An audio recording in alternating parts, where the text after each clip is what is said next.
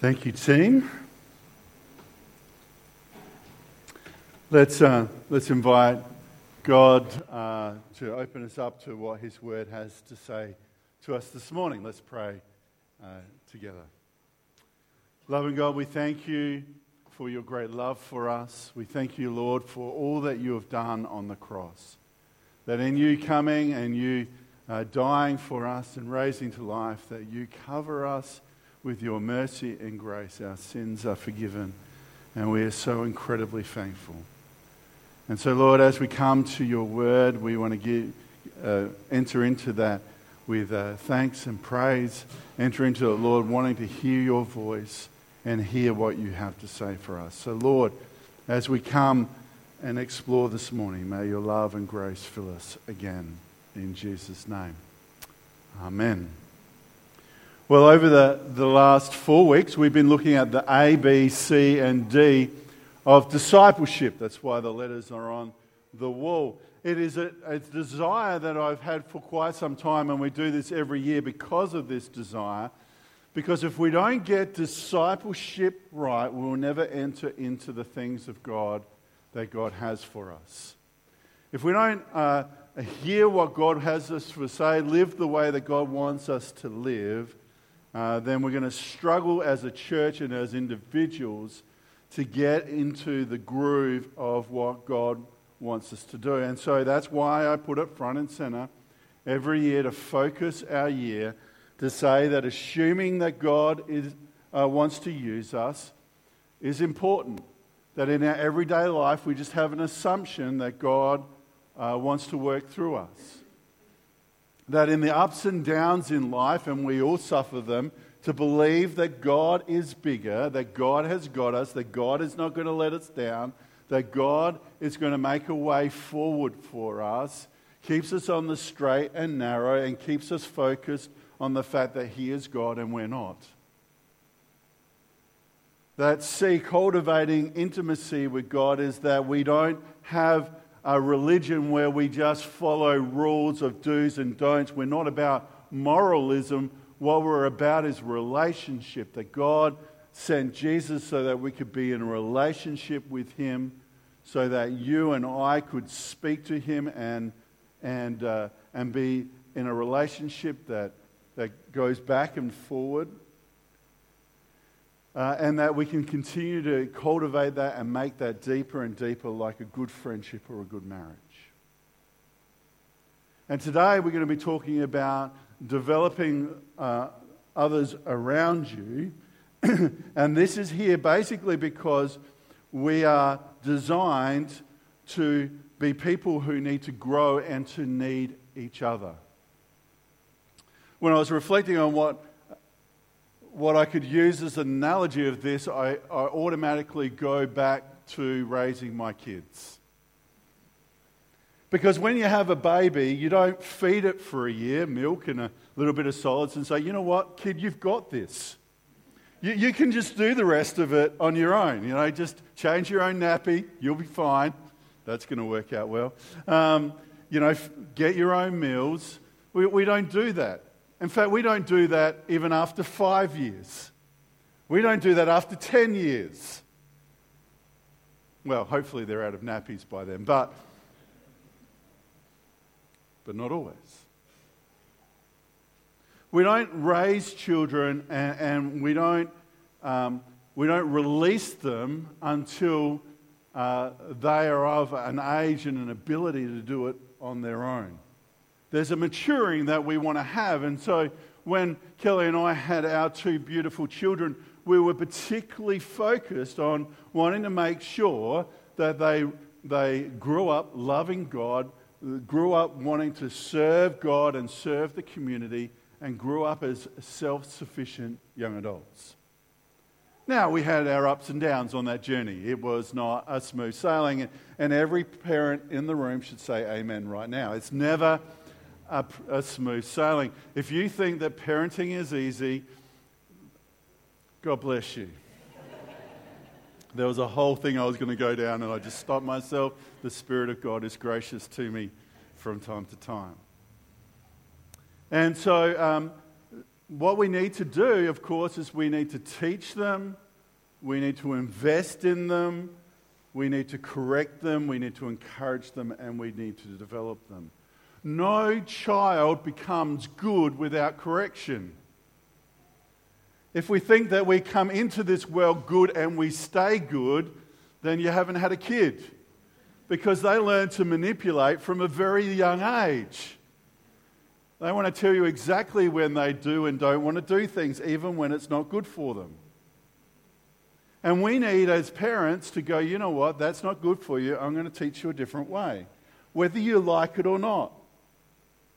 We develop them. We, develop, we teach them how to read. We teach them how to ride bikes. We teach them how to interact with other people. We teach them and we, we develop them. We, we find out what their passions are and we encourage them in their passions. We want the very best for them because we know that the age of 18 is coming up very, very soon. And that is when they're going to be legally responsible for their own actions, and we want them to be the very best that they can be by that time. And some of them make it, and some of them don't. But if we're good parents, then we want to develop them, we want to challenge them, we want to encourage them, we want to teach them. And so, my point for us this morning is if that is so true as being a parent, why do we think it is not true when it comes to discipling others within the life of the church? Why do we think that people can come to faith and we can feed them for a year, maybe with a little bit of milk and a little bit of solids, and then we can say, you know what? You're all good. Off you go. You'll be fine. Don't worry about the world being a place that will destroy you if you blink. Just go out and run on the road. You're fine. Why do we think that people in, within the life of the church don't need the same development and encouragement, correction, and teaching that we give to children to make them into mature adults, that we don't do it for church to make them into mature Christians? Because you've had, and people have, had people in your life that helped you reach the potential that you're in today. Someone in your life, whether it's a parent, a grandparent, a significant other, a teacher, has looked at you and said, you know what, you've got something in you that can make a difference in this world. Or you've got something that I think we need to bring out, that we need to develop, we need to teach. And if you haven't had that person yet, I want to say pray for them because God wants you to have them. But most of us have had that, that person who will help us reach to the potential, whether it's in the workplace or whether it's at school, whether it's in family, who deliberately and intentionally invest in us to be the best, to help us be the best that we can be. I can name two people in my life straight off the bat who I now look back on and said, you know what, they intentionally, sacrificially, and deliberately invested in me. And when I was a crazy uh, young adult who would just be so forthright that I'd burn bridges left, right, and centre, would come up to me and go, Barry, I see something in you, and, and let's, let's go do something together. Who helped me to see that there is more to me than what I could see in myself. And in the church, we are no different. We need people to encourage us to see that there is more in us than what we can see in ourselves. Because if we're all very honest and true, when we look at ourselves, we're our worst judge, we're our worst critic. We struggle to see the positives in us because we are so geared to seeing the negatives. And we need the body of Christ, we need uh, the Holy Spirit, and we need our our brothers and sisters to get alongside of us and say, You don't see what I see. I see more in you than what you see in yourself. And Jesus does this. Jesus uh, did it sacrificially uh, for three people Peter, James, and John. He did it intentionally with 12 people, the disciples. He did it deliberately with the 72 people who he invested in. He modeled the way to live with them. He went and, and ate with people that the society said that they shouldn't eat with. He went and fellowship with people. He modeled that the kingdom was a different way of living. He showed them that the power of God was real by, by healing people and casting out evil spirits out of people. He said uh, in many situations, and he taught them the kingdom values and the kingdom way. He encouraged his disciples to take responsibility. He, you know, the, the disciples came up to him and said, There's all these people, and, and, and we, need, we need to send them away because they need some food. And he goes, You feed them. Take responsibility, step up. And lastly, he develops them and he sends them out on mission trips. He sends them out to heal people in, uh, with his authority and to cast out demons in his authority and to bring the kingdom of God in his authority. He modeled, he showed, he teaches, he encourages, and he develops. And Christ has given us this body of believers to build each other up and to encourage it. And I think encourage each other, and I think Paul outlines it quite well in Ephesians 4. And this is what we're going to read. Uh, this is uh, 4 11 to 16. It says, So Christ himself gave apostles. Now, apostles is a weird word, but apostles is basically a, a, an initiator for the kingdom of God, a, someone who breaks new ground. Okay, and so there's the 12 apostles who were the 12 disciples. They were the ones who broke new ground, who brought the kingdom into places where it hadn't been before. Uh, there are the prophets, those who hear the word of God and can speak it out about what God wants in different situations. The evangelists, those who go out and share the good news uh, uh, to those around them. There are pastors, those who care for those who are, who are sick and who uh, need help, and teachers who teach. To equip his people apostles, uh, prophets, evangelists, pastors, teachers, all to equip his people for the works of service. Not that they do it all, but that they equip the people for works of service so that the body of Christ may be built up. Just underline that may be built up. He wants the body of Christ to be built up. Goes on. Until we all reach unity in the faith and in knowledge of the Son of God and become mature, obtaining to the whole measure of the fullness of Christ. He wants us to be grown up spiritual beings. Grown up, mature, ready to take on the world in our own right, ready to go out into the world with our faith in God and make a difference to it. And, we, and then we will no longer be infants tossed back and forth by waves, blown here and there by every wind of teaching, and by the cunning and craftiness of people and their uh, deceitful schemes. Instead, speaking the truth in love, we'll grow up to become, in every respect, the mature body of Him who is the head that is the Christ. From Him, the whole body joined and held together in every supporting ligament grows and builds itself up in love as each body, uh, sorry, as each part does its work. So here we have Paul saying that I've given you some leaders, and we recognized our leaders this morning, giving you some leaders in some, some areas so that the whole church may be built up and encouraged. Built up and encouraged for what purpose? So that they may be mature so they may become 18 years old, so that they can go out into the world and make a difference. Not blown around this way and that way, not left out in the cold, not blown around by different kinds of teaching, but know who God is and whom they are in in God, and that they can become mature. And when they become mature, it says they reach unity. When we become mature people of faith, that's when we will get along with each other. Maybe it's a word for your family. I don't know why I'm saying this right now. Maybe it's a word for your family. When you reach maturity, when you all decide to put God first, that is when you will reach unity in your household. And so Paul suggests that there are five ministries that can help us reach this maturity.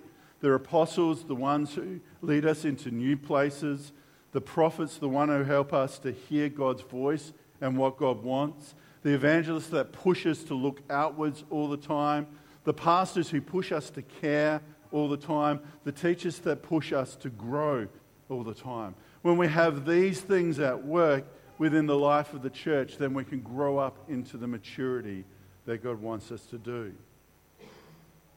And if we're going to go and see, uh, going to see what God wants to do in this place, if we're going to see God do everything He wants to do in this place, each of us need to get on board in developing others around us, building up those around us. Are we going to get it wrong? Yes, we are. Are we going to make mistakes? Yes, we will. Are we sometimes going to hurt people with good intent? Unfortunately, we probably will. But it should not stop us from the desire of wanting to see our brothers and sisters grow into the maturity they have. And we need people who, who force us to look out, particularly those who want to look in. And we need people to help us look in when those people want to force us to look out. We need people who want to push us into new grounds, that want to care for those who are broken and hurting, who want to teach us how to grow, who want to hear the voice of God and make sure that we're following it. Each of us has a part to play to develop disciples around us. Each of us has a part to play. And we can't just assume that us being good Christian people is somehow going to infect those around us into becoming good disciples. Jesus did it sacrificially intentionally and deliberately. And I think Paul is outlining these gifts because he says it needs to be intentional, it needs to be sacrificial, and it needs to be deliberate. Just as when you're a parent, if you've been one yet, or uh, you've, you've had parents, all of you, uh, see that the best parents are the ones who invest sacrificially, intentionally, and deliberately. Because I believe that God has a significant future for this church. I think God wants to do amazing things amongst us. But He's not going to bring people into this church. He's not going to see people come to faith on a regular basis in this church if we're going to leave them out in the cold. If we're just going to give them a little bit of milk and push them along and say, Thank you very much, it's great that you're here. It's only when we as a church make the deliberate, intentional, and sacrificial decisions to say every person in this congregation is important that we're going to develop them and invest in them. Do I believe that God's really going to bless us with the people that He wants to bless us with? Because I've got a, a vision of what God wants to do. And, and we've worked this through as an elders. And here's a snippet of it. We see a church where people come to faith every week. That's right, every single week. People realize His love and His grace every single week. We believe in a place where healing will become from a place where God will bring His healing and His grace to people's lives both physically, spiritually, and emotionally. We believe in a place where people will come and worship God with their whole heart in spirit and in truth. They will become abandoned before God and say, God, here I am, I surrender to you. That we become a church that is known for its generosity and its hospitality.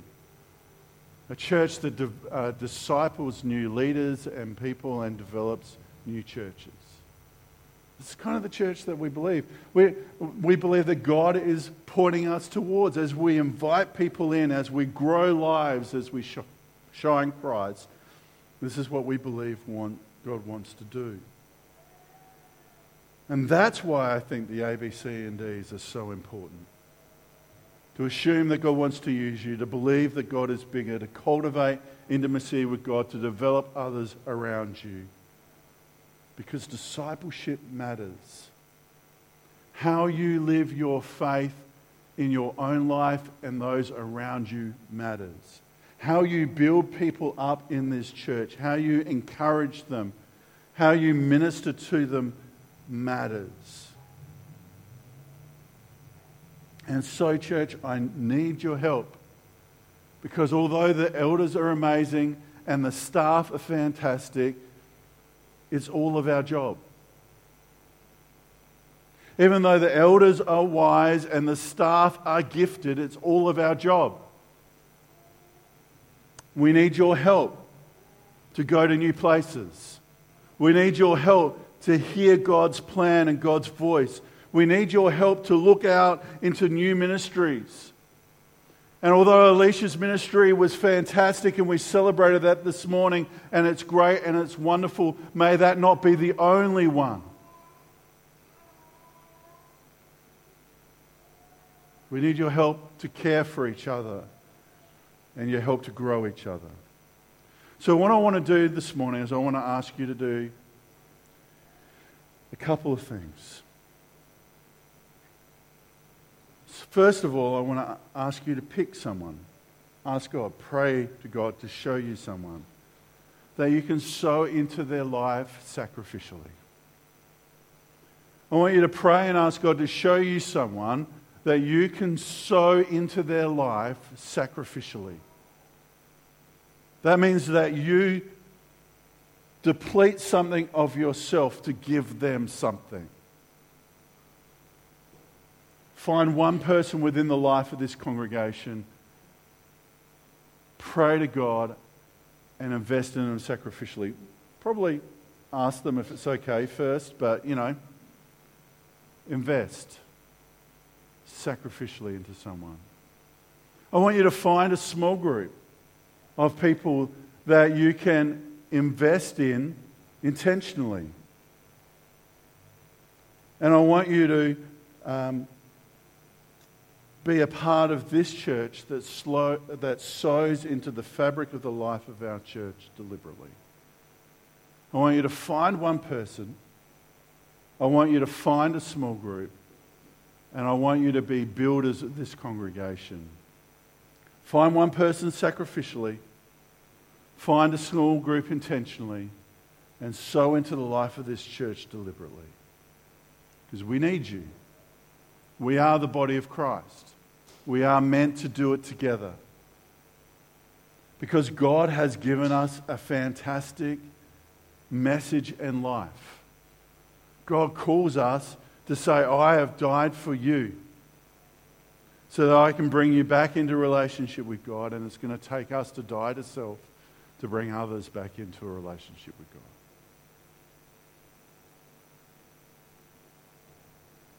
Think of someone that you can be involved with sacrificially, a group that you can do intentionally and how you can deliberately slow into the life of this church. And as we do, we'll build each other up. We'll encourage each other to look out, to go new places, to share the faith, to hear God's voice, to care for people, and to grow people's lives. I think there is no greater calling that we can do as a church. Will you stand with me?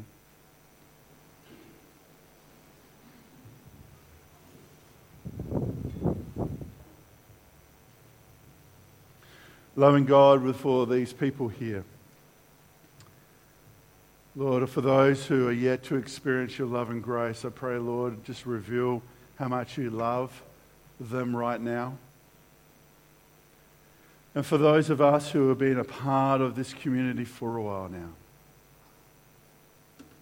Lord, whether we feel like we're equipped or not, Lord, help us to sow into people's lives, to encourage people into their giftings, to motivate people, Lord, And may we see your kingdom come and your will be done here on earth as it is in heaven. Amen.